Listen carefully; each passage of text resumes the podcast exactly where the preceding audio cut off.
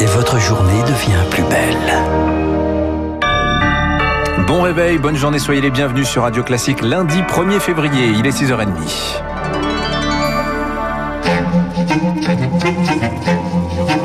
6h30, 7h30, la matinale de Radio Classique avec Dimitri Pavlenko. Et à la une, c'est l'information de la nuit, une prix Nobel de la paix derrière les barreaux ce matin en Birmanie, Marc Bourreau. L'icône controversée de la démocratie, Aung San Suu Kyi, a été arrêtée par l'armée. Son parti l'a annoncé euh, cette nuit et parle d'un probable coup d'État, trois mois après des législatives contestées par la junte.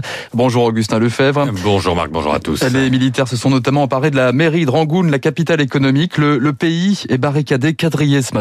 Oui, à l'instant, on apprend la fermeture de toutes les banques de Birmanie. L'accès à l'aéroport est bloqué, les lignes téléphoniques sont coupées, Internet est perturbé. La télévision publique parle de problèmes techniques qui l'empêchent d'émettre. Après des jours de tension, l'armée a arrêté plusieurs responsables politiques à l'aube, dont le président de la République, des cadres du parti au pouvoir et donc Aung San Suu Kyi, chef du gouvernement de facto. Ils ont ensuite, l'armée a ensuite déclaré l'état d'urgence pour un an et s'est attribué tous les pouvoirs. En cause, les résultats des dernières élections générales prétendument frauduleuses. Le nouveau euh, Parlement devait tenir aujourd'hui sa première session. Ces militaires assurent que leur démarche est prévue par la Constitution, un texte qu'ils ont eux-mêmes écrit en 2008 pour préparer la transition démocratique. Une Constitution qui leur permettait entre autres de conserver trois ministères cruciaux.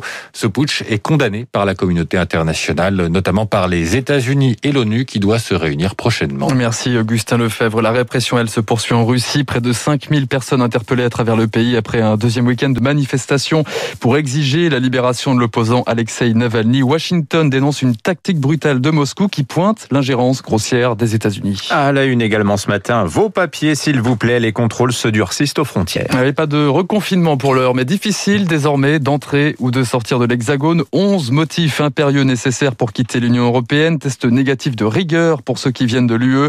Les transporteurs et les travailleurs transfrontaliers en sont exemptés. Le gouvernement serre la vis à la douane, sauf qu'avec 3000 km de frontières terrestres, c'est déjà mission impossible pour Romain Siméon, président de l'Union des douaniers. Au bas mot, il manque 5000 effectifs pour pouvoir réaliser des contrôles sur la frontière terrestre. La frontière espagnole, c'est une dizaine d'unités qui s'occupent de 50 points de passage. C'est illusoire de croire qu'on pourrait contrôler une personne sur deux. Comment reconnaître un travailleur frontalier d'un frontalier, d'un Français qui va en Espagne ou en Italie pour faire du tourisme? C'est vraiment chercher une aiguille dans une meule de foin. Comment on va pouvoir contrôler Qu'est-ce qu'on va faire des personnes potentiellement positives Moi, je sais pas. C'est très flou. Enfin, terminer les vacances en Polynésie pour les semaines qui viennent. Les voyages touristiques sont suspendus à partir de mercredi et jusqu'à nouvel ordre.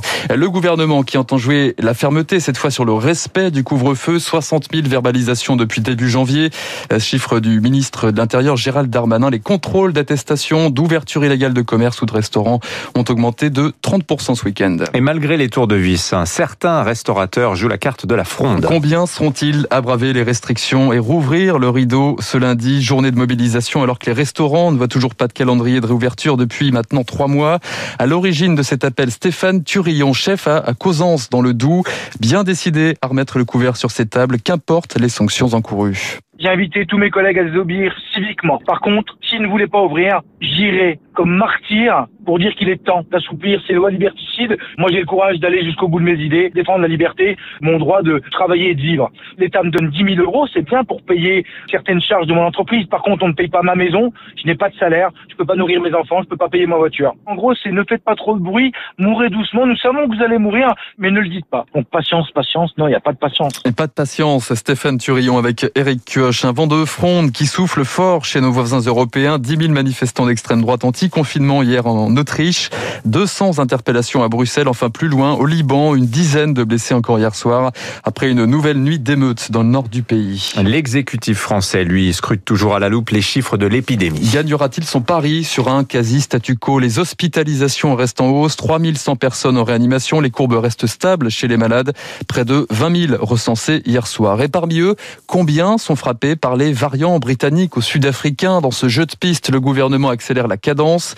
Terminer les enquêtes flash comme la semaine dernière, désormais tous les tests positifs seront passés au crible, explique François Blanchecotte, le président du syndicat des biologistes.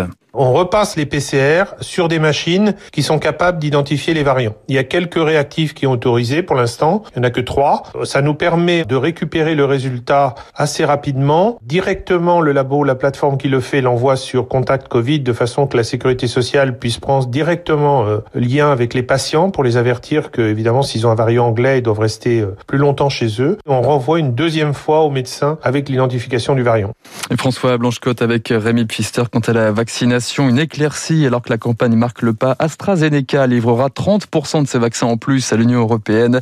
Satisfaction à Bruxelles qui mise toujours sur 70% des adultes vaccinés d'ici l'été. L'autre dispositif pour maintenir le couvre-feu, Marc, c'est un recours accru au télétravail. il en sera question dès ce matin. Concertation avec les partenaires sociaux. Début janvier, les règles avaient été assouplies. Les salariés pouvaient revenir au bureau une fois par semaine s'ils en éprouvaient le besoin. Faut-il alors remettre tout le monde à la maison? Certainement pas, répond Béatrice clic de force ouvrière. La marge de manœuvre va plutôt être dans les entreprises qui sont allées au-delà de un jour par semaine, parce qu'il y a quand même aussi des entreprises où euh, les salariés ont télétravaillé de façon très importante au premier confinement et qui euh, depuis euh, ont été très réticentes à remettre les salariés en télétravail. Il y a peut-être sur cet aspect-là à gagner à nouveau en remise en télétravail. Le manque de collectif et le manque de lien social commence à peser. Et il faut vraiment essayer de le limiter autant que possible. Des propos recueillis par Camille Schmitt. Dans l'actualité également, Dimitri 2600 amendements, deux semaines de débat électrique. Le projet de loi contre les séparatismes arrive aujourd'hui à l'Assemblée. Parmi les mesures, un contrôle du financement des associations et des mosquées, bien trop tiède pour la droite, stigmatisant pour la gauche. Une mise sous tutelle dénonce les cultes. Merci Marc Bourreau. Vous revenez tout à l'heure pour le journal de 7h30. Pour l'heure 6h36.